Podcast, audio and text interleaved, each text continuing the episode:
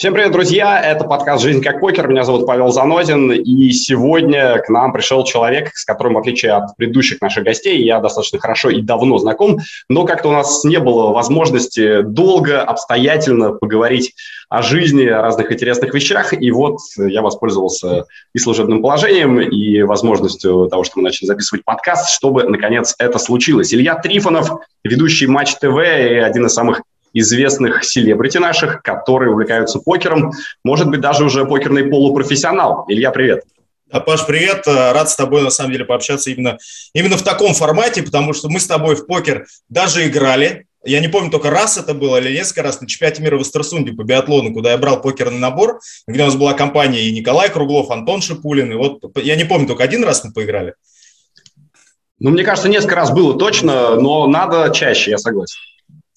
Да, поэтому и приветствую вашу всю аудиторию. Э, поговорить о покере всегда очень, очень рад. А если еще и не о покере, еще и интересно будет, я в этом не сомневаюсь.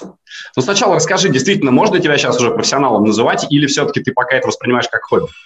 Слушай, ни в коем случае профессионалом нельзя называть, потому что профессионал тот, кто только этим, наверное, деньги зарабатывает. Вот. А если посмотреть мой график на шаркскопе, то там можно ужаснуться очень сильно, но на самом деле, и кто, ну там понятно, там он выглядит как у заливного фиша, вот, там, с, редкими доездами. Но просто там дело в том, что поскольку я являюсь э, амбассадором РУМа, мне дают э, достаточное количество билетов на всякие э, знаковые турниры, где-то благотворительные турниры, у которых боины там доходят до тысячи долларов и больше. Вот. Соответственно, это не, э, не мой уровень, не мой средний оби, да, как в покере говорят, не мой оби, не мой средний боин на турниры, поэтому там я чувствую себя не очень комфортно, и, естественно, до денег дохожу крайне редко. Но пару раз, правда, доходил, а все остальное время нет. Но ты хотел бы, чтобы это в дальнейшем э, для тебя стало карьерой, и ты уже занимался этим серьезно? Слушай, сейчас сложно говорить о том, что бы нам хотелось э, в дальнейшем, но э, я бы хотел, чтобы играть в покер для меня было как минимум неубыточно, и в качестве развлечения позволять себе ездить на серии, э, на какие-то на какие-то крупные события, где можно было не просто поиграть, а еще и пообщаться с людьми, которые увлечены этой же самой темой, при этом не тратя на это денег, а играя хотя бы в ноль или там отбивая себе эти поездки, я был бы, разумеется, рад. Ну а если э, так получится, что ну, я нет, нет, но и тренируюсь, и тренировки доведут до более серьезного успеха, то не откажусь. Слушай, ну ты ведь довольно поздно покером увлекся, потому что я, например, вот еще где-то в пятом-шестом году начал э, играть и, ну, там, так или иначе интересоваться, а ты только пару-тройку лет назад, насколько я понимаю. Ну, правила мне Антон Шипулин рассказал году в девятом, в десятом, и мы там играли по фану какой-то там супер... Сначала там условные фишки, если говорить об онлайне, там потом там супер-супер микролимиты, там цен 2 или эти э, sit and go там по доллару. А, вот, и, ну, естественно, это было просто минусово и в качестве развлечения. А, потом э, на работе э, один из наших руководителей, э, Кирилл Филиппов, в годы этого покерного бума, о которых ты рассказываешь, пятый, шестой там и так далее, играл серьезный плюс и выводил деньги. И даже купил, насколько я понимаю, себе автомобиль и родителям автомобиль, именно заработав игрой в покер. Вот. Я спросил его, слушай, ну, а ну, я как понимаю, здесь тебе раздали карты, показали доску, если ты в нее не попал, то дальше как бы что бороться. То есть попал, не попал, попал, не попал. Я говорю, это же ну просто ну, ну, как, ну, на удачу, как рулетка, лотерея. Вот. Он мне просто показал одну элементарную вещь. Он говорит, ну открывай стол. Ну, и он просто два раза своровал блайнды, как бы, с пустой рукой. Он говорит, ты, ну, вот, вот так вот можно делать, видишь? У нас ничего не было, но я просто украл блайнды.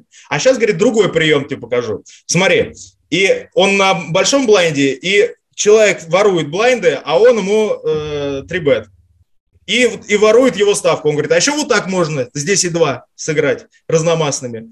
То есть, ну, вот такая. Я говорю, блин, слушай, а, а какие еще приемы есть? Ты знаешь, как в этой э, там, пес, песне есть такая, которая переделана «Еду в Магадан», только она там про э, Санды Миллион.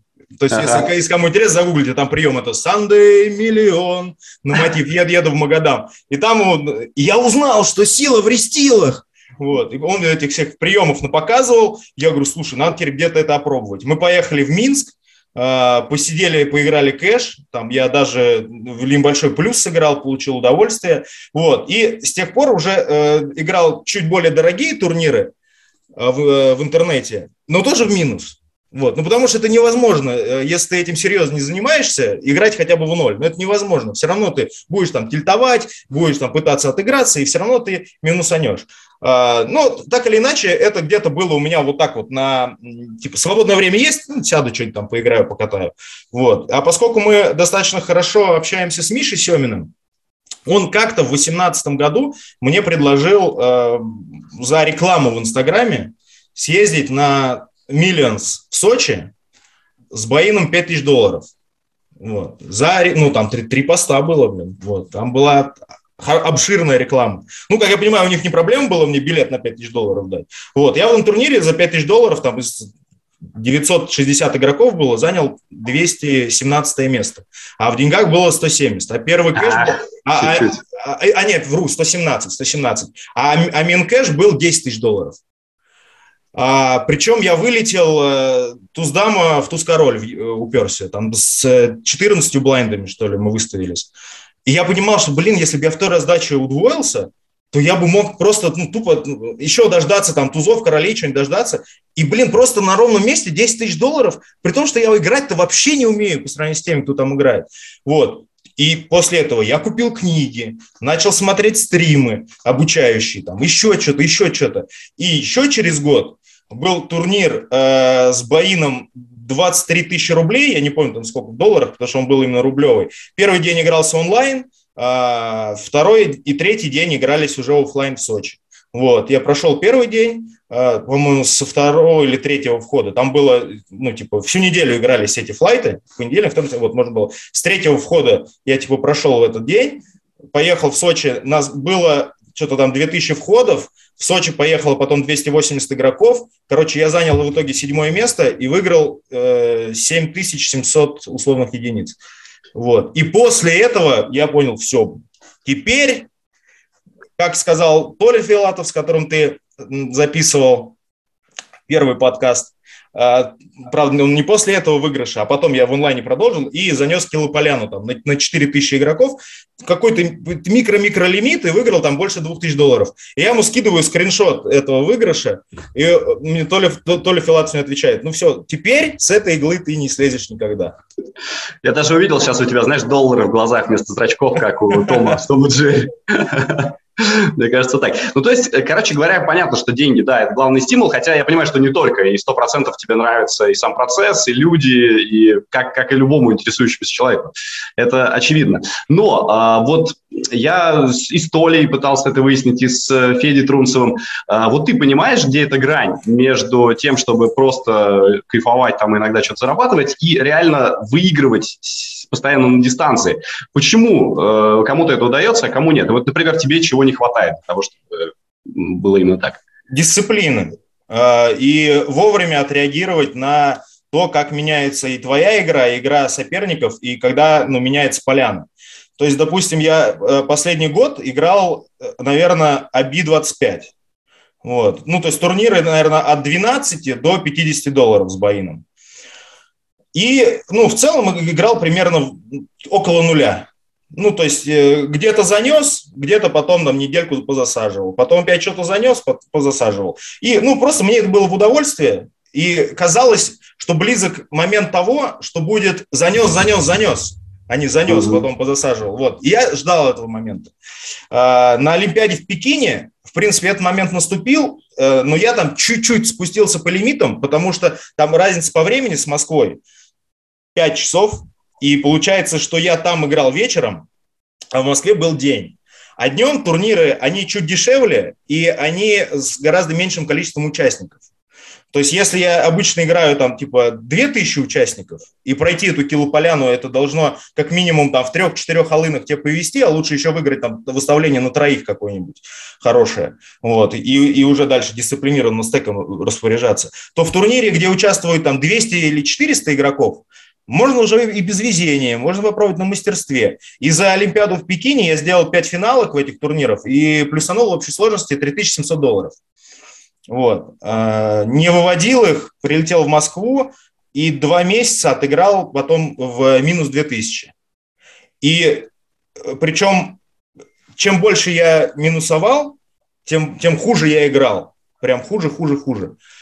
Потом я задумался, там, провел несколько тренировок. Э, один из регуляров офлайна в Сочи со мной позанимался, причем на безвозмездной основе, причем по его инициативе. А, я ему ничего не говорил никогда, он просто меня как-то узнал в Сочи, сфотографировался со мной, а он там в топ-3 входит э, игроков по рейтингу. А, и он как-то в Инстаграм мне написал, слушай, а, а что, ну если как бы мы с тобой так общаемся, там переписываемся, давай я тебя подтяну по игре. Я говорю, ну давай, вот провел долгую тренировку такую хорошую. И после этого я спустился на лимиты, стал играть турниры за 2, за 3, за 5, за 5 там. И вот час на, тех, на, на самых низких лимитах начал плюсовать хотя бы. И уже получать удовольствие от того, что я понимаю, что, ну, как бы я вот, я хоть немного, но зарабатываю. И, ну, как бы в дальнейшем планирую опять вернуться на те лимиты. То есть тут надо уловить тот момент, когда ты начинаешь все просаживать, и нужно что-то поменять срочно.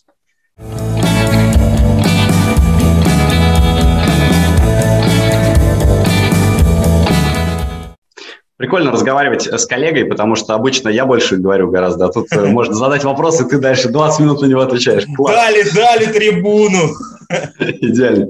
Слушай, но вот ты сказал, на Олимпиаде ты так много играл. Э, ладно, в Пекине еще была такая себе Олимпиада, конечно, хотя тоже работы было много. А как вообще совмещать? Ты спишь когда-нибудь, если работы много и покера много?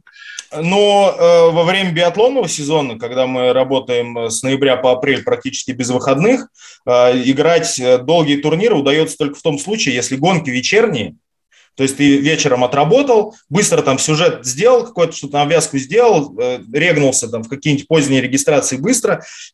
Ты можешь позволить себе поиграть до утра, потому что на следующий день гонка вечерняя. Если вдруг у тебя дипран будет какой-нибудь, вот, то, то можно позволить себе, ты знаешь, что будет время поспать. Но если гонки утренние, то совершенно это, конечно, не, ну, не, ты понимаешь, что ты не можешь себе позволить не спать ночью, а катать. Вот, поэтому зимой раз-два в неделю получается, а э, летом, ну, у нас же, ты знаешь, как бы можно по попросить начальство как-то вот график эфиров таким образом расставить, чтобы у тебя вечер субботы и вечера воскресенья были свободны, да, когда самая серьезная там катка, еще какие дни запланировать, такие, чтобы там были дневные эфиры, тогда, вот, то есть э, на съемке в Москве меня особо не задействует, то есть больше студийная работа. Она не так много времени занимает, но много труда. Это да, да. Нет, никто не думайте, пожалуйста, что наша работа простая. Я просто подумал, что Шнякин э, подстраивал всегда свой график эфиров под матчи ЛФЛ футбольный, а ты, значит, под покерные турниры. Отлично. У каждого свои увлечения, это хорошо. Слушай, ну а э, как-то ты пытаешься народ еще вовлечь тоже? А, понятно, что ты амбассадор, но вот мне кажется, что из коллег у нас довольно мало кто увлекся за последнее время так же активно, как ты. Из коллег э, точно нет. Э, если ты знаешь э, Ливан Мато, да, брат, да, брат, Зура, брат Зураба, он частенько приезжает ко мне в гости, мы катаем офлайн кэш у меня дома с компанией, без рейка, попрошу, учись. Все, все, я скоро, я скоро приеду. Без, без рейка, да, ты приглашение получил уже, неоднократно получал. Ливан как написал, что Карен Адамян тоже вроде как хочет приехать, я Карен два раза звал, но он что-то то ли, то ли не мог, там, то ли в последний момент передумывал. Но с работы нет, но ты знаешь, когда только началось это мое амбассадорство, мы делали совместные стримы в формате э, открытых тренировок с Мишей Семиным. И их смотрела и Миша Семина аудитория, которая уже играет, и подтягивалась и моя аудитория, которая ну, по моим ссылкам переходила и пыталась понять, что там происходит. И вот после тех стримов несколько человек писали мне, что начали играть. То есть они там что-то слышали где-то когда-то о покере или где-то когда-то играли с друзьями, а посмотрев вот эти тренировки, регистрировались, депозитили и катали уже. Некоторые из них сейчас играют, два года уже прошло, играют так достаточно серьезно. А из спортсменов, вот, ну, в частности, в биатлоне кто-нибудь занимается? В биатлоне нет. Э, ко мне домой приезжал э, Рома Репилов, наш многократный mm-hmm. чемпион мира, обладатель Кубка мира по санному спорту. Э, нет, больше ни от кого не слышал. Саня Легков правила знает, как на отдыхе в Таиланде в 2013 году друзья в лице там Шипулина, Ваньки Алыпова, лыжник, тоже призер Олимпиады, попросили взять меня покерный набор, мол, да, давай поиграем. Я говорю, ребят, то, точно надо. А я тогда, э, если помнишь, 2013 год, это то время, когда я только от Филиппова Кирюхи нахватался, и мы с ним в Минск съездили, и я что-то там понимал как это все работает. ты думал, что ты сейчас их обуешь всех, да? Вот. Э, я говорю, не, я говорю, если надо, я возьму. Я взял, вот. Первые пару дней Саня Легков, который правил не знал, он просто сидел, смотрел мои карты и смотрел, что я делаю. Вот. И э, потом он там присоединился, и в последний день он наконец-то выиграл там что-то. Вот. Но я и сорян, поездку я отбил. Как бы. О, даже так. Сорян. Ну, это идеально вообще.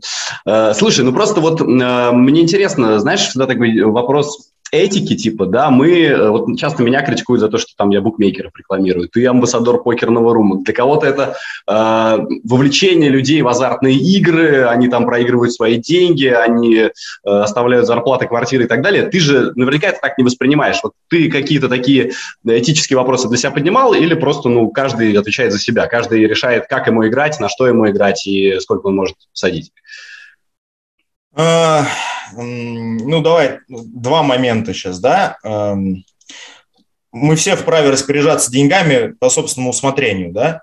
И кто-то может пойти в рулетку поиграть, кто-то на букмекеров поставить, э, кто-то машин тюнингует, да, э, кто-то просто, ну, как бы девушки на шопинг ходят, снимая напряжение, покупая абсолютно ненужные вещи, тоже тратят деньги. Вот, то есть, ну, как бы у нас, наверное, у каждого заложен некий бюджет, который мы готовы в месяц тратить для получения удовольствия. Ну, кому-то поиграть в покер, пусть даже проиграть, это все равно удовольствие от процесса, правильно? Вот, для, ну, как бы, я рас, расцениваю покер как интеллектуальную игру с неполной информацией. Но я думаю, что ты тоже. Безусловно, вот. так, потому что это так и есть, иначе да. нельзя расценивать. При этом, когда я, говорю, вот проиграл 2000 долларов там за примерно за месяц, наверное, там, если взять срок. Я задумался, что так, это больно ударило по моему кошельку, несмотря на то, что деньги были из выигранных во время Олимпиады в Пекине. Вот. Я задумался, спустился по лимитам, то есть тут есть же дисциплина. Поэтому мы насильно же никого не заставляем, нам это реально нравится. Зачем а, если тебе это не нравится, не занимайся этим. Если ты знаешь, что у тебя есть склонность к тому, чтобы засаживать деньги по, по Мартингейлу, засаживать потом еще в 2, и в 4, и в 8 раз больше, то просто не нужно даже начинать. Это да, но мало кто обладает такой устойчивостью, мне кажется, которая позволяет ему, даже если он это знает, все равно не начинать. Но тут я с тобой согласен, абсолютно, это ответственность каждого взрослого человека. Слушай, я тебе, исто... я тебе историю такую расскажу. А, по поводу ставок и так далее наш общий знакомый и мой, э, смею полагать, добрый товарищ Анатолий Филатов как-то вышел на финалку по 10-300, которые по вторникам показывают на Ютубе. Вот, то есть они играют первый день воскресенья, э, формируется финалка, а финалку они играют во вторник. И вот весь понедельник и вторник можно заходить в приложение и делать э, ставку на участника финалки. Коэффициент рассчитывается из э, стека, с которым он вышел на финалку, и некого уровня мастерства. Вот. Анатолий за две недели до этого выиграл этот турнир.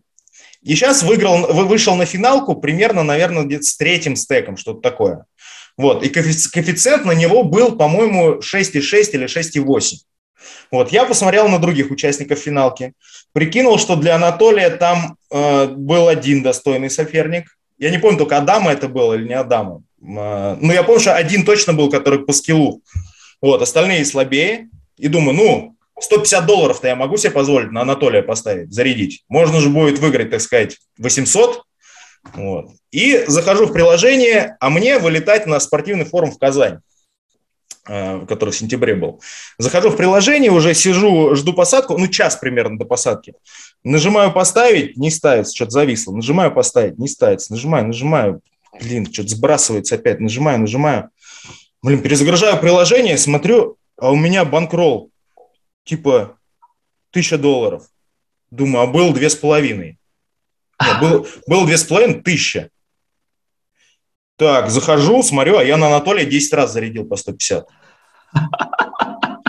Вот, я звоню, в, э, ну, благо у меня есть возможность не написать в support, а позвонить в support. Я звоню, звоню в саппорт, говорю, что делать?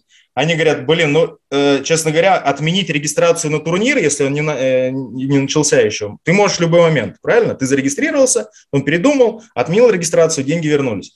Вот, они говорят, а ставку эту оттянуть нельзя. Вот, я стрессанул, такой сел, взял, взял пивка, пришел Женька Евневич, который тоже со мной летел одним рейсом, я ему рассказал эту историю. Он такой, блин, Илюха, ну это же прям рок-н-ролл. Он говорит, ну это же прям, прикинь, полторы штуки баксов зарядить просто. И можешь выиграть там, я не, ну точно коэффициент не помню, но помню, я мог выиграть что-то около 8 тысяч долларов. А, вот. И я, я позвонил девушке своей. Она как Сказал, бы, в ближайшее время подарков не жди. Нет, ну благо, благо, благо она как бы у меня очень веселая, мне с ней очень повезло. Она говорит, ну, сотка туда, сотка сюда, что нам. Вот, хотя сумма-то ощутимая. Вот, поржали, поржали. Я дальше пишу жене Анатолия. Я пишу, Лёля, секреты хранить умеешь? Она такая, что случилось? Я ей скидываю скрин своей ставки. Она мне пишет, отличный выбор, Толя сегодня выспался. А, а у Толи Бориска же маленький был тогда, и он часто не высыпался, поэтому плохо играл, бывало, не, не выспавшимся. Говорит, Толя сегодня выспался. Думаю, класс. И мы идем на посадку. И мне звонок из э, саппорта. Ставку можно отменить. Но я говорю, а можно отменить, но, допустим, не всю. Они говорят, нет, либо, либо полторы, либо ноль. То есть мы либо как бы просто удаляем ставку, а я понимаю, что я как бы, ну, не хочу вот это, что они удалили, потом я перезайду, там, попробую 5-150 поставить. Я уже жил, блин, целый час с мыслью, что я могу выиграть 8 тысяч долларов. Вот. Короче, в топ-3 Анатолий проиграл короли в десятке. А. Но это зато было точно интересно для тебя. Нет, ты знаешь, ну, э, я просто сейчас, понятно, что у каждого свои бюджеты, я думаю, что, ну, наверное, это вот критическая граница, при которой я бы так же поступил, как ты. А если бы это было, не знаю, там, 10 тысяч долларов, то, наверное, уже пришлось бы ставку возвращать. Это, раз, разумеется. Но, слушай, вот. если бы это было 10 тысяч долларов, я бы так тупо не тыкал в кнопки. Я бы повнимательнее там что-то тыкал. Я могу сказать, что моя самая большая ставка была осознанно 50 тысяч рублей, то есть это получается даже меньше тысячи на тот момент. Э, на ну, я думаю, у тебя коэффициент поменьше был, наверное. У меня коэффициент был, кстати, больше двойки, да, но поменьше. Э, это было на финал чемпионата Европы Италия-Англия. Я просто поставил на победу итальянцев как-нибудь на проход. У них был там 2-0-3 или 2-0-4 коэффициент, хотя мне казалось, что матч абсолютно равный 50 на 50, и я решил, что просто перекос коэффициентов э, сам меня сподвигает на то, чтобы сделать эту ставку, поэтому серию пенальти я смотрел тоже вот, примерно как, как ты в самолете летел. Ну, я летел в самолете, мы приземлились, финалка уже началась, я открыл YouTube, ехал в такси, мы еще встретились с Женькой Старцевой, капитаном нашей волейбольной сборной женской, мы сидели вместе там в ресторане в каком-то там, Женя Евневич со Старцевой что-то обсуждали, а я финалку смотрел вот так вот.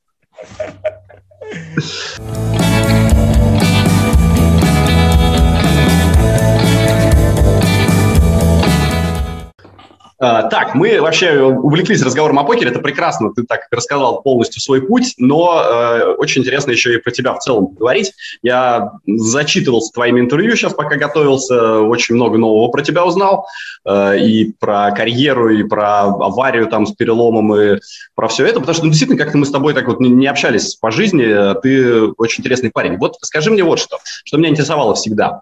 Э, у вас есть губернии. Такая глыба, гигант, и вы все типа за ним как за каменной стеной, с одной стороны, с другой, а, он же вас еще и в тени держит. То есть все равно, а, ну, тебя, Диму Занина там и так далее, Левко и всю команду не воспринимают, как мне кажется, в отрыве от него. Вот тебя, как амбициозного человека, это не напрягает? Ну, я долгое время и сейчас продолжаю получать огромное удовольствие от того, насколько у нас э, действительно есть команда, в которой не только те люди, которые на виду, но и те, которые за кадром. То есть она же практически все годы, ну, с 2013-го так точно операторы даже не меняются, продюсер не меняется. Вот. Мы одним и тем же составом э, делаем эту программу, и монтажеры не меняются в Москве.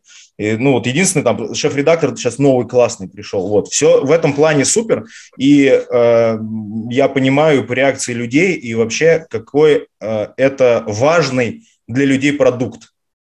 А, особенно для людей из лыжных, биатлонных регионов, для которых это ну, там, чуть ли не, не религия, знаешь, лыжи, биатлон выходные посмотреть. Вот. А в плане того, что в тени, не в тени, ну, в этом году, я, если ты ну, ты, наверное, вряд ли в курсе, потому что, наверное, не очень следишь за этими видами спорта. Мы с Сашей Легковым э, откомментировали больше... Нет, я в курсе. Больше, я как а, раз в курсе. В курсе. А, вот. Мы откомментировали больше половины сезона и э, поработали самостоятельно уже как бы на лыжах. Частично привлекая биатлонную команду. Э, у нас где-то получалось так что э, биатлонная творческая группа помогала нам, мы подтягивали там других людей, которых э, пробовали научить тому, что мы делали на биатлоне, как-то вовлечь. А, то есть э, это не путем отколоться куда-то, а путем попробовать расширить команду и делать это уже на двух видах спорта. Вот. Поэтому, да, ну, мне 35, наверное, тот возраст, когда хотелось бы уже что-то делать прям совсем самостоятельно. Вот где-то пробую. Но в целом ты видишь какой-то путь для себя э, там в 40, в 45, или ты будешь постепенно двигаться? Просто, э, ну, мне кажется, действительно, ты перерос вот это вот состояние, типа, первый на деревне, первый корреспондент из биатлонных, по-моему. Э, хм, хм. Я много об этом думал, причем я об этом последние несколько лет думал каждую весну, когда ну, планировал свое, ну, думаю... Ага, сезон заканчивается, сезон заканчивается. Что-то, что-то надо дальше, что-то надо думать, что-то надо придумать. Наверное, я перерос. Потом начинается зима, я понимаю, блин, ну так же органично все, так же здорово, так э, классно. М-м- ну, сейчас вообще сложно что-то планировать, а в плане там в 40-45 я так далеко не загадываю. Ты же мне задавал вначале вопрос, хотелось бы тебе стать профессиональным покеристом и зарабатывать этим деньги. Кто знает, куда нас заведет и какие еще у нас новые увлечения появятся.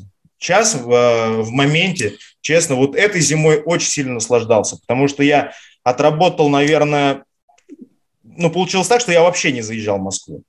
И потому что я те этапы Кубка мира по лыжам, которые мы показывали, я работал, комментировал, а с них мчал на биатлон корреспондентом, оттуда на Тур-де-Ски, который не пересекалась с биатлоном, комментировал, с Тур-де-Ски опять на биатлон, туда-сюда, дальше Олимпиада, без пропусков, поэтому этот сезон у меня получился максимально продуктивным. С одной стороны, да, с другой стороны, там семью не видишь, не знаю, девушка и тут тоже спокойно воспринимала, что тебя всю зиму дома нет. Ну, она тоже половину сезона проездила. А, все-таки ты ее с собой, с собой возил. Нет, ну, конечно. Так, тогда это, это идеальный вариант, конечно, если так получается. Была такая возможность, да. Это классно, да, потому что я тоже всегда хотел там семью свою с собой возить, и сейчас вот мы с девушкой стараемся во все командировки вместе. Это, это круто, потому что ну, вообще наша профессия, конечно, она тебя отрывает очень сильно от какого-то любимого места, и как бы мы ни любили путешествовать, все равно иногда хочется домой возвращаться наверняка. Ну, у тебя есть лето, это хорошо. Слушай, ну, а в принципе вот то, что сейчас происходит на матче, я не знаю, понятно, что ты тоже связан наверняка какими-то этическими корпоративными вопросами. Ну, глобально, как тебе вот э, за последние эти семь лет, как кажется, все правильно движется или не очень правильно? Слушай, мне кажется, немножко нам с тобой политически странным обсуждать, пусть даже в рамках этого подкаста. Ну, Потому ну, что наверное, мы с тобой да, работаем я, я, на двух разных каналах. Да, да, я могу сказать, что до сих пор, несмотря на то, что я 4 года работаю на первом, я все равно чувствую матч и там, ну, до этого НТВ+, ну, своим домом. То есть для меня по-прежнему все, кто на матче, друзья. Э, ну, как все. Сейчас, э, после последних дней не совсем все. Ну, ладно. Вот. А, и тем не менее, ну, я, я все смотрю на это, а вот если бы я там сейчас был, вот как бы я это воспринимал? Э, короче говоря, я тебе задаю этот вопрос ну, не как, э, чтобы ты там какие-то выдал мне инсайты или с кем-то поссорился, а просто вот твое внутреннее ощущение. Все хорошо или не все хорошо? Мое внутреннее ощущение, что э, есть некая стратегия, которой мы придерживаемся, есть э, эксперименты, которые могут быть где-то удачными, где-то они э, ну, немножко там в неправильное русло уходят, это быстро понимают и там что-то меняют. Я не все успеваю смотреть. То есть, понимаешь, особенно зимой, э, как ты знаешь, у нас по требованию правообладателя показ Матч ТВ запрещен на территории других Нет, ну я могу сказать, что я вообще а, не смотрю телевизор. Я не знаю, ты, ты смотришь реально а, в нерабочее время? Слушай, ну у нас как бы сейчас технические возможности позволяют, Smart TV, я поэтому просыпаюсь даже если в 8, в 9, даже если в 10, даже если я в 12 встал, я пока там готовлю завтрак или там пью чай, я просто отматываю на утренний все на матч, я запускаю, ага. запускаю как бы и фоном у меня идет утренний все на матч, чтобы быть когда в курсе, что происходит. Потому что если мне предстоит вести дневной, допустим, или если мне предстоит вести на следующий день, чтобы я хотя бы знал, что в эфире там происходило, что, о чем люди говорят. Профессионализм. Все правильно. Это очень хорошо. Вот. В плане других продуктов, но смотри, у нас же все равно мы понимаем, что футбол занимает большую часть эфирного пространства, в любом случае, если это спортивный канал. А футбол, блин, ну настолько меня не интересует, ну что вот прям вот совсем, понимаешь? Ну прям, я не скажу, что он мне не нравится чем-то. Ну то есть я ну просто никакого интереса прям ну вообще не испытываю ни к чему, что связано с футболом. Поэтому мне как бы большинство программ, э, вникать в них, ну это пересиливать себя очень сильно надо будет. Ты знаешь, там, ну был там, не знаю, там тотальный футбол, тотальный разбор, там еще какие-то, после футбола с Черданцевым. Да, круто, если супер приходит Черчес, Лесов, да, там, когда он был тренером, сразу после матча, вот, или Карпин, там, или вот, вот, вот эксклюзивность, да, вот момент. Понятно, что матчи сборной я, естественно, смотрю. И э, причем, ну, наверное, все. То есть нет, нет такого же. Если играет сборная, я стопудово смотрю. И тут уже речь не о футболе, ну сколько, сколько о патриотизме, во-первых. Во-вторых, чтобы Тем быть... более, что сборную в основном показывает Первый канал. А, нет, чтобы чтобы быть в курсе, в теме и так далее. И это тот момент, когда я действительно болею за команду. Ну, конечно, нет. Ну, меня, в, футболе мне, в футболе мне важно переживать, но я никак в жизни не болел ни за одну команду. Я болел за «Спартак» года до 99-го, знаешь, когда, когда Тихонов ушел, наверное. Это все... идеальное время, слушай, ну ты вот, болел, да. когда все было хорошо. А там болеть не за кого было больше. Ну, извините, Тихонов, Оленчев, Кеченов, Титов, поехали, блин. Состав тебе весь сейчас назову. Хлистов, Ананка, Горлукович, там, ну... А есть, говоришь, неинтересен футбол. Вот, но, да это род родственники все, у меня комната плакатами была увешана. Вот. А потом, когда Оленчев уехал в Европу, Тихонова выгнали, ну, блин, Романцев ушел, ну, не, я такой «Спартак» смотреть не буду. Вот, ну и все. Слушай, а мне еще всегда казалось, может быть, это такое ложное ощущение, что вот у вашей биатлонной компании э, такая была ревность к футбольным комментаторам, что типа, что это вы там э, действительно занимаете большую часть эфирного времени, и э, вам столько внимания, хотя, ну там, да, и Губерниев часто говорит, мол, э, в футболе все проигрываем, а биатлон на самом деле наш национальный вид спорта. Было это или это скорее в шутку все? Да, в шутку, конечно. Ну, то есть аудитории совсем разные футбол и биатлон, ну, прям вообще совсем разные. Ну, как мне кажется. Ну, то есть даже отталкиваясь, э, я говорю просто отталкиваясь от тех людей, которых я вижу, э, ну, на трибунах, которых я, с, которые мне пишут там в социальных сетях, с которыми я лично общаюсь. И, ну, как мне кажется, что люди, которые смотрят биатлон, ну, вот они к футболу точно так, так же, как я, относятся. Ну, то есть они, им надо болеть, где, понимаешь, наши против не наших. Вот, вот там надо болеть. Вот, вот это они смотрят. А где играют Спартак и ЦСКА, ну, там надо уже как бы что-то какие-то тонкости понимать. То есть мне кажется, что если ты в детстве не заболел ни за одну команду, не вошел там, ну, не будем говорить там фанатскую группировку, но все равно же как там в классе делится, там эти шарфы носят, там эти розетки, да, как они их называют? Розы. Розы, розы, да. Э, вот, э, ссорятся, дерутся там. И вот если ты в эту струю не попал в свое время, мне кажется, футболом уже потом позднее заинтересоваться сложно. Ну и вообще, наверное, спортом в целом. Не знаю, я вот тоже к биатлону всегда, кстати, очень холодно относился. И э, реально первый раз понял, что это интересно, когда съездил на чемпионат мира. Э, в, э, тогда я первый раз, господи, где это было? Так, Поклюка, Антхольца, до этого, э, напоминай, 2019 год. Эстерсон. В Эстерсунде, да, в Эстерсунде был чемпионат мира. Там-то мы в покер играли. Да, да, да, да, как раз. Вот. И, и, там, и там я впервые увидел, что биатлон может быть интересен, потому что тоже ты там с людьми общаешься, ты начинаешь за кого-то болеть, ты проникаешь вот в это э, пространство и в атмосферу, и я понял, что да, оказывается, неплохой вид спорта. Хотя до этого тоже даже ну, не смотрел никогда по телевизору. Да, а, и ты что... понимаешь, и мы смотрели там биатлон с тобой в пресс-центре, а рядом с нами сидели Бьерн Далин, Пуаре и Свен Фишер. Вот, смотрели его, смотрели его вместе с нами. И более того, они что-то тогда... спрашивали, там общались, обсуждали. Ты тогда, наверное, э, с ума сходил до этого, когда первые разы попадал. А если бы рядом со мной там сидели Бекхэм, Роналдо и Зидан какой-нибудь, вот я так же бы. Калибр, равно... калибр, тот, калибр такой же, понимаешь? Все равно очень да... важно, да, как ты к этому относишься, есть ли в этом какая-то вот детская такая любовь э, или нет. А у тебя почему к биатлону детская любовь появилась? Ты вообще как туда пришел? Я с рождения болен бронхиальной астмой. И мне в детстве нужно было либо бегать, либо плавать, либо ну, кататься на лыжах, на велосипеде там, и так далее. Вот. Летом мы с папой бегали, то есть, ну, папа, естественно, там, как он сына отправит? Иди, беги. Нет, все, сынок, побежали бегать. Ну, то есть, мне все там, там 5-6 лет, я уже бегал, иначе я задыхался. Вот, то есть, мне нужно было бегать.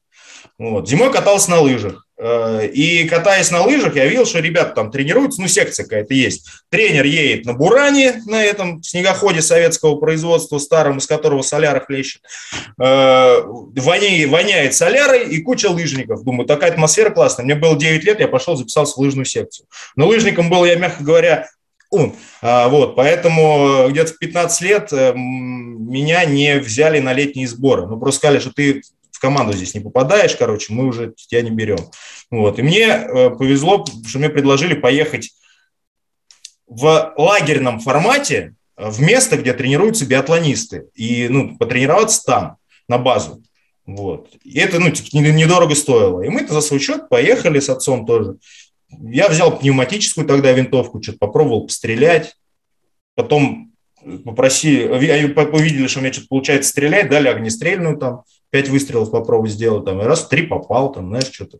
Вот, потом дали побольше пострелять, а в следующем месяце я опять поехал туда, а там отбор на первенство России. И я второе место на отборе занимаю. И еду в команде на первенство России за сборную Москвы. И мы выигрываем там эстафетную, эстафету, ну, это летнее, летнее было, бегом. И становлюсь победителем первенства России среди юношей вот, 15-16. Это уже КМС, типа? Не-не-не, это КМС по юниор, это еще там КМС там с 19, 19-20 лет дают. Uh-huh. По, по юношам еще не дают. Вот. Еще лыжные мои тренеры узнают об этом, которые меня выгнали. А я потом еще на кросс-лыжников приехал, на первенство Москвы там шестое место, что ли, занял. А это, ну, для первенства... А, ну, просто лыж, у лыжников первенство Москвы – это как первенство, э, первенство мира. Потому что, ну, в том возрасте. Кто выигрывает первенство Москвы, тот едет на первенство мира в том возрасте и выигрывает то. Потому что у нас детей тренируют как коней с самого детства.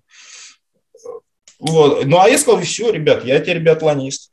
Все. И занимался, не занимался биатлоном дальше, до тех пор, пока не понял, что тоже не гожусь. Слушай, э, то есть вообще получается вот все эти стереотипы, что типа биатлонисты идут э, те, у кого не очень круто на лыжах получается, и те, кто с астмой. Это прям вот ты, ты реальный пример того, что это, Да, только это вот в то время, это был, получается, 2002 год, когда я перешел. И в тот же 2002 год лыжником по ушам проехался Бьерндален. И тогда показал, что тогда называли, что биатлонисты – это неудавшиеся лыжники, которые не, не тянут в лыжах, идут учатся стрелять и что-то там между собой разыгрывают. А он просто им показал, вот нет, чтобы выиграть в биатлоне, нужно бегать так, как лучшие лыжники. И с тех пор, собственно говоря, ничего не меняется. То есть лыжник в биатлон придет, он ну, ничего не сможет. А биатлонист придет в лыжи и где-нибудь, как-нибудь а, ты когда карьеру заканчивал, э, ну, чувствовал, что прям теряешь мир свой, что-то очень важное. Понятно, что там еще был не супер взрослый возраст, но тем не менее сложно, когда ты, наверное, несколько лет этому уделил, и тут надо с нуля что-то начинать. Да нет, да на самом деле там было как? Э, я уже достиг как бы определенного потолка, я из юниоров перешел в мужики и один год отбегал вот, с Черезом, с Чудундер, с Бьерндальном две гонки бежал. Он просто на чемпионат России на открытый приехал. Ну, за деньги привезли его и Турубергер. Вот. А, я проигрывал тогда ногами на 10 километрах в спринте 2 минуты. Две минуты, причем, что мы тренировались тогда практически уже на полный ресурс. То есть э, не, не было понятно, за счет чего прибавлять.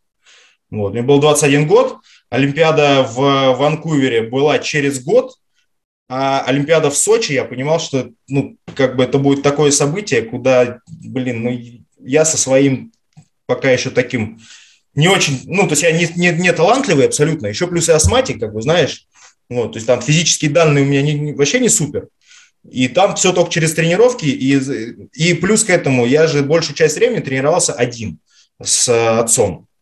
У меня не было команды никакой, один тренировался, просто иногда там с командами на сборы выезжал. И, а это очень сильно э, истощает, утомляет.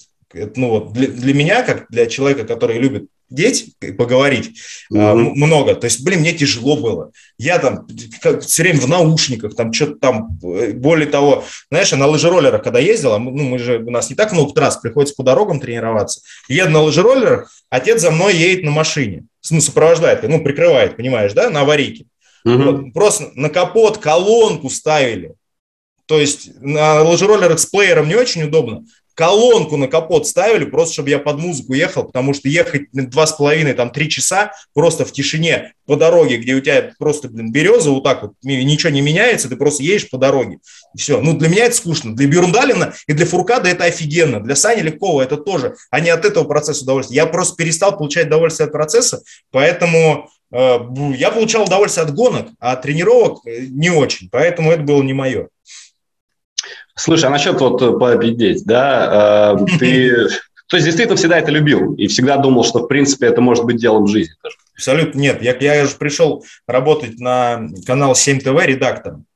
И я, честно говоря, вслух в то время, ну не то, что двух слов связать не мог. Э, у меня была хорошая письменная речь, за счет того, что моим классным руководителем была учительница русского языка и литературы Елена Сергеевна, которой я по сей день благодарен, и иногда мне с ней созваниваемся. Если у меня какие-то вопросы по написанию того или иного слова, я могу не лезть на грамоту.ру, мне нужно позвонить Елене Сергеевне, она, она мне даст более точный ответ. Вот. А, я хорошо писал сочинения, знаешь, вот это все. А с точки зрения говорить, я даже немножечко заикался. Вот. И это скорее пришло уже с годами и с тем, что, блин, я... С кем поведешься, от того и наберешься. С Губером я работаю с 2010 года. 12 лет уже. Да уж, если учиться поболтать, то я согласен. Хороший пример.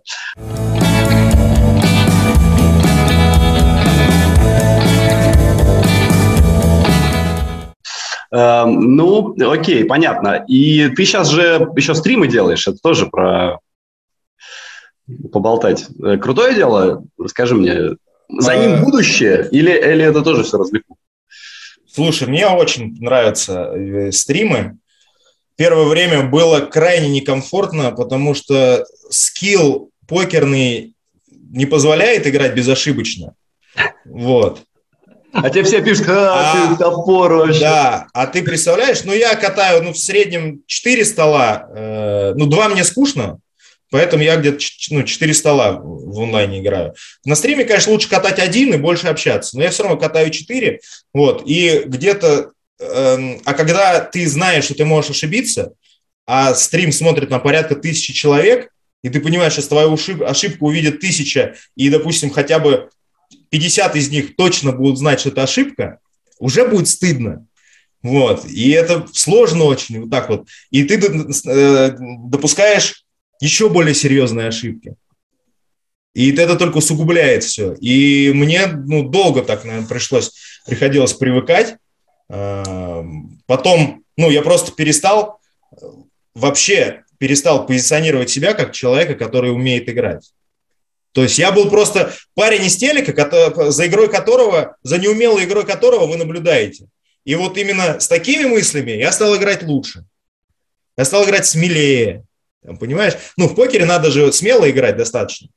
Вот. Э, то есть нам нужно балансировать.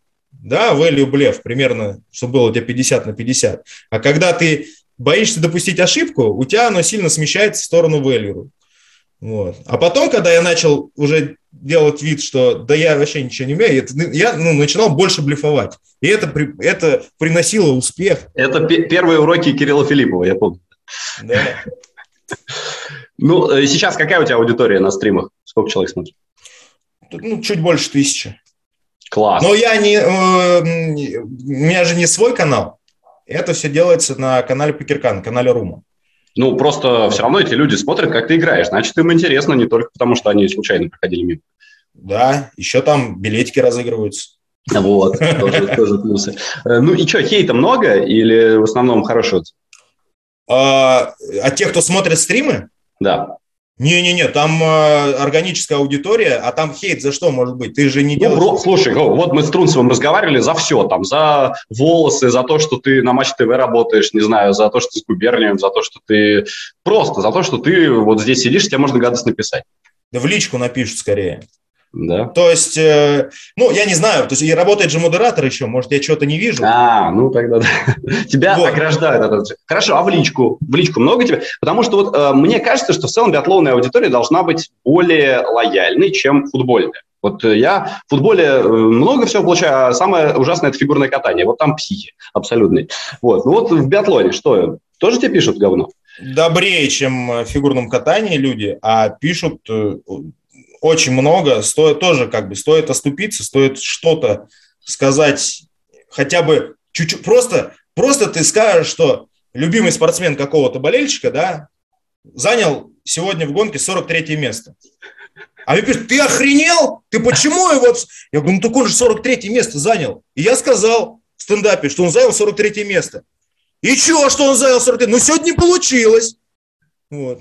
И, а как разговаривать с такими людьми? Ну, приходится просто... Либо, ну, я предпочитаю... Э, вот э, в Инстаграме же есть запросы, да, ну, то есть ты можешь открываться. Если я вижу, что сообщение начинается не так, как бы мне хотелось, я просто его не открываю. И просто человек не, видит, не, не увидит, что я его прочитал. Я просто его не прочитаю.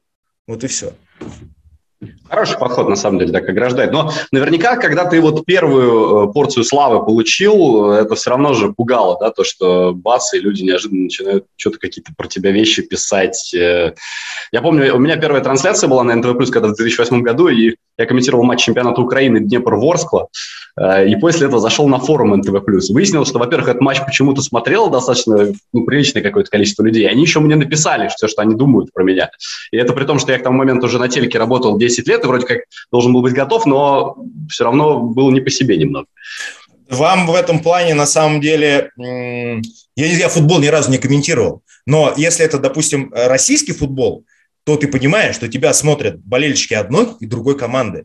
И ты прям вот идешь четко, тебе нельзя сместиться ни на чуть-чуть, потому что иначе ты вызовешь как раз волну негатива. А ты в любом случае вызовешь, даже если ты ну, постараешься не сместиться. Да, да, либо у одних, либо у других, скорее всего, у обоих ты вызовешь. Вот, mm-hmm. потому, потому что в любом случае ты где-то про одну из команд, точнее, ты про обе команды скажешь, что ну, в каком-то э, элементе, да, как ну, где-то там, в каком-то эпизоде игры команда сыграла не лучшим образом. А в другом эпизоде другая команда сыграла не лучшим образом. Получается, ты обе команды обосрал. То есть как тебя комментировать, вообще я не знаю. А я когда пришел в биатлон работать, мы там все выигрывали. Там нас бегали Шипулин, Черезов, Зайцева, Слепцова. Тогда хейта не было вообще. Года 3-4 первых, пока выступали хорошо, мне вообще не прилетало ни за что. Прям плохих сообщений ноль. Прям вообще ноль. И вот только на, начали проигрывать, а чем хуже и хуже результаты, понеслась. Понеслась. А с допинговыми скандалами и так далее, а у меня э, по допингу там есть четкая позиция, что как бы если ты увлечен в применении запрещенной субстанции, она найдена у тебя в анализе, не в привычном содержании соли, не царапины, а запрещенная субстанция попала к тебе э, в пробу. Независимо от того, от, от своего паспорта и национальности, я считаю, что ты обманщик, ну, не прав, плохо поступил. Вот. И как ты должен, э, наверное, во-первых, понести наказание, ну и, я не знаю, там, соответствующим образом себя вести в дальнейшем. Вот. Независимо от э, того, какого, какого флага национальности. Я не буду защищать, если это ну, мой соотечественник. Но он же и меня обманул таким образом. Слушай, Понимаешь? это очень, очень крутая позиция. Я сейчас тебе хочу сказать спасибо большое за то, что ты это говоришь, потому что в целом у нас э, в России вообще-то очень высокая толерантность к допингу. И Надеюсь, мы... что была. Нет, а, на, вот надеюсь, посмотри, я, я что имею в виду? А, люди, которые были точно совершенно пойманы на допинге и точно совершенно действительно пользовались им, э, потом занимают должности, э, идут в политику, комментируют, кстати. Ну, в общем, много, много чего делают э, с полным ощущением, что они как бы крутые все равно. Ну, допинг, ну, там что-то принимал, какая разница, да? Вот, а вот твоя позиция мне близка, и я тоже согласен, что это, по большому счету, это преступление. Но я, э, я знаю, что очень много российских спортсменов, э, к ним эта запрещенная субстанция попала э, в ситуации, когда, да, они делали, скажем так, инъекции, но были уверены, со слов докторов, врачей и так далее, что это разрешенный препарат. Угу. Ну, в общем, да, спортсмен не виноват. Но... Спортсмен Короче... виноват. Он не должен верить на слово. Ну, не, ну, проверь, что за ампулу тебе дали. Ну, как бы, блин, зачем? Вот. А если... Э, и понимаешь, ну, как бы, потом никто не несет за это ответственность. Никто, кроме спортсмена. Спортсмен понес ответственность, и дальше, как бы, это все ложится только на его плечи. Даже если он не виноват. А на самом деле он тоже виноват. Ну, очень сложно говорить на эту тему. Просто, ну, знаешь, был случай, это когда я сам еще бегал, как раз вот первый единственный год по мужикам, есть такие соревнования, Ижевская винтовка. И они раньше и издавна э, проходят в декабре, в самом конце. Считалось, что если ты выигрываешь Ижевскую винтовку, то когда-то давно это была прямая путевка на чемпионат мира или Олимпиаду, вот, потом это стала прямая путевка на январский этап Кубка мира. Вот. И тогда э, это было прям вот, ты выиграл индивидуальную гонку на Ижевской винтовке, все, ты едешь в Оберхов в январе. Неважно, там, как ты до этого выступал. Ну, вот такое правило было. Ну, потом его отменили, естественно, потому что там фактор случайности очень, очень велик. И парень выигрывает гонку. Я в ней участвовал. И он, и он не едет в Оберхов, его не берут. И мы такие, типа, а что, в смысле? Что, отменили правила, что ли? А как мы тут соревноваться теперь будем? Всегда же это было. Железяка, выиграл, все, едешь. Говорят, да у него эритропоэтин нашли. ну просто не стали разглашать, чисто замяли там, типа, никому не сказали, просто он дальше не поехал, там и все. И, мы, и никто тогда не, не сказал, что ну так его же надо дисквалифицировать. Хотя, угу. он, хотя он нас же обманул, понимаешь? Он выиграл гонку. А То есть это воспринималось как типа, а, ну вот не повезло, чувак, куда нашли. Сорян, да. Всех, ну он что, если он на Кубок мира хотел, там же, наверное, все колются. Ну, в общем, странно, что не все так относятся, как ты, и еще раз говорю тебе респект. А по поводу комментариев и хейта, э, я хотел нашим подписчикам сказать, друзья, я прям приятно удивлен количеству положительных отзывов на первые два выпуска, потому что я тоже ждал, что будет сейчас сразу же говно, что типа, Занозин, ты что, вообще ничем не разбираешься, начал тут спрашивать. А там, знаешь, что пишут? Наконец-то ты нашел свое, говорят. Спрашиваешь у покеристов о чем-нибудь. Ну, прекрасно. Вот видите, э, мы с Илюхой все равно на спорт скатываемся удовольствие, потому что на самом деле свое-то, это, это, конечно же, спорт. Э, покер, кстати, вот ты считаешь покер спортом? Э, турнир для покера? Э, ну, разумеется, это соревнование. То есть, ну, сложно назвать это видом спорта, да, это скорее как бы интеллектуальная игра. Но игра – это в любом случае соревнование. То есть, ну, я, давай так, я футбол спортом не считаю. Футбол, футбол – это игра. Это игра с мячом не интеллектуальная, а это игра с мячом. То есть в спорте, ты, ты как Александр Мостовой говорил, в спорте надо уставать обязательно, типа, да, надо бегать.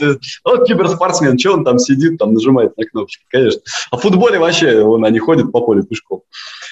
Нет, ну понятно, что ты шутишь. Не, не, но я шучу. Разумеется, я с огромным уважением отношусь э, к тем футболистам, которые э, тренируются как спортсмены, и подходят к этому делу дисциплинированно, достаточно, не, не нарушая, хотя бы часто не нарушая спортивный режим, вот. А, но просто как бы некоторые факты там из биографии некоторых э, футболистов э, несколько подрывают репутацию представителей этого вида спорта. Вот. Слушай, я про биатлонистов тоже такое знаю, кстати.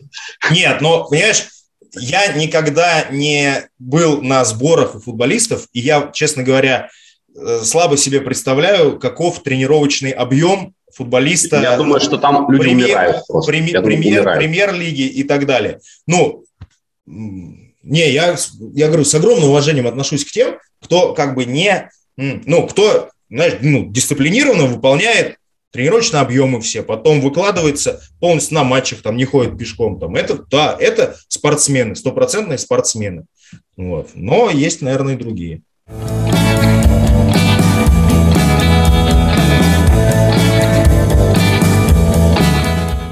Слушай, ну просто вот в покере ты не застал еще время, не увлекался. Это же был действительно официально признанный вид спорта. Он был в реестре видов спорта в России, был там чемпионат России по покеру, то есть было все, все так по-настоящему. А потом его одновременно с казино э, взяли и э, запретили. И это ну, как раз был только я в Москву приехал в 2008 году, я очень переживал, потому что я начал туда ходить в клубы активно, что-то думал, сейчас буду играть, бац, и все закрылось и стало подпольным. Ну, понятно, что потом появились эти зоны игорные. Э, ну, мне кажется, что в целом у нас э, неправильное отношение к покеру государства. То есть, по-моему, покер должен быть гораздо в более привилегированных условиях, чем казино, чем э, игровые автоматы. Это что действительно интеллектуальная игра. К ней надо иначе относиться. Согласен?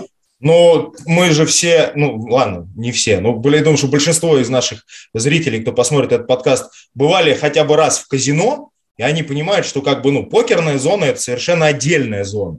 То есть она, ну, хоть и бывает, что столы стоят рядом с игровыми автоматами, но это совершенно отдельная зона, где люди, да, отдают некую комиссию, на работу дилеров и на аренду этого зала, да, мы понимаем рейк, да, и в кэш-игре, и в, тур, в турнирном покере. Вот, есть рейк, от этого ты никуда не денешься, но он достаточно, мне кажется, гуманный, вот. Э, но там люди как бы выигрывают и проигрывают деньги друг у друга, они засаживают их в однорукого бандита. Поэтому, конечно, я считаю, что покер и игровые автоматы – это немножко разные вещи. Ну вот, в общем, жалко, что у нас э, это, это так. Пока, не знаю, мне кажется, что вряд ли что-то будет меняться.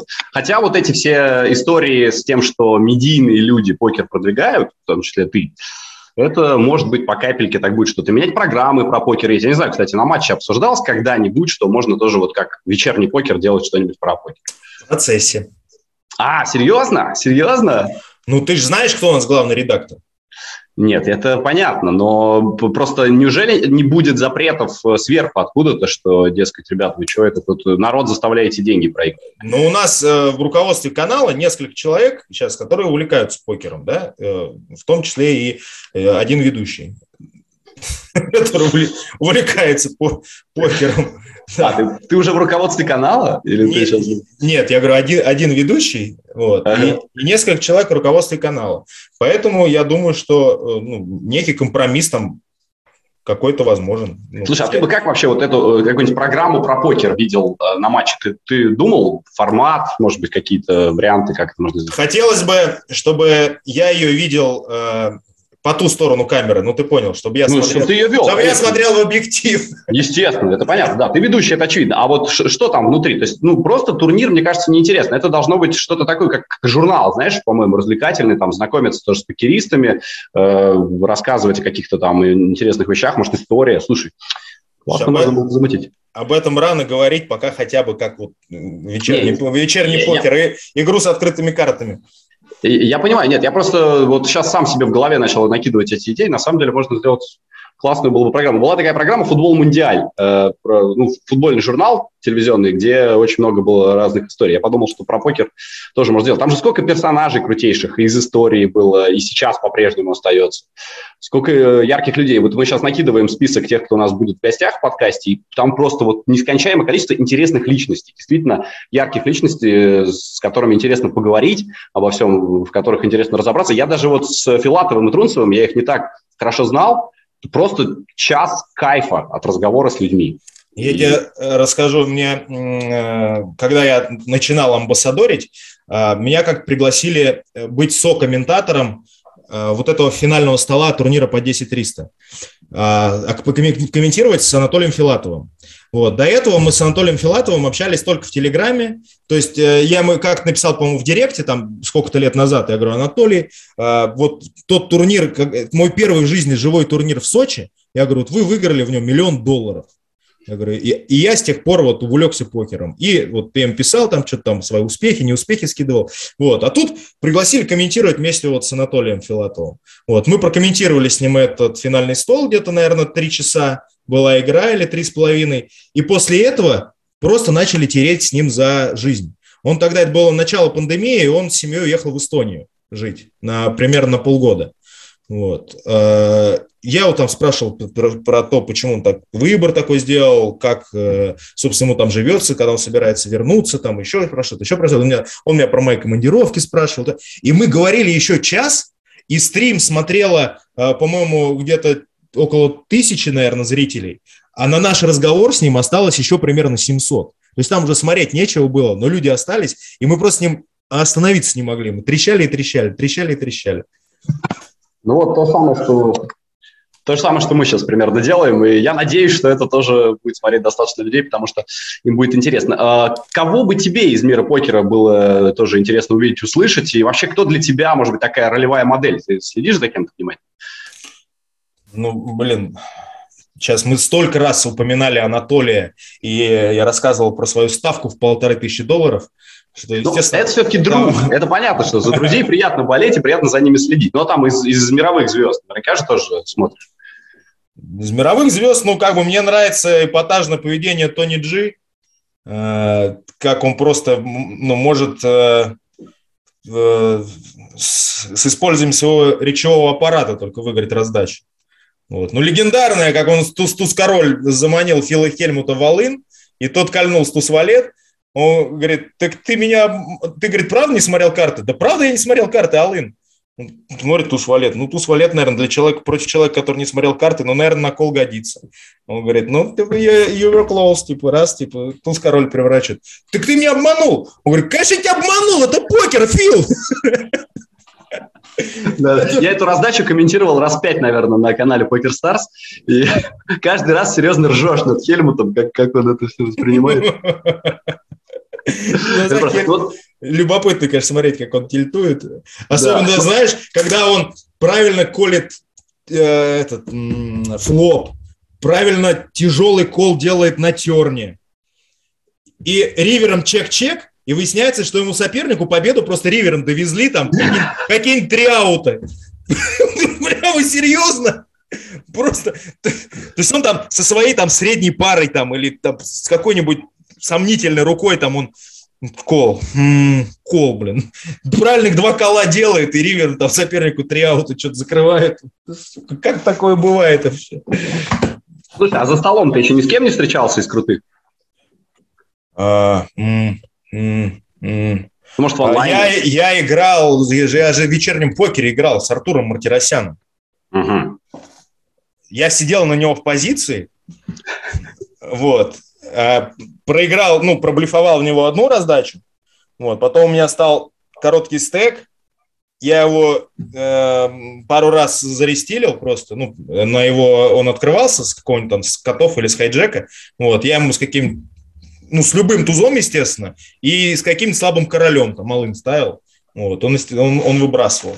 Вот. И я очень дико радовался, насколько я понимаю, что он, что он супер широко открывается, и я могу позволить его порестилить.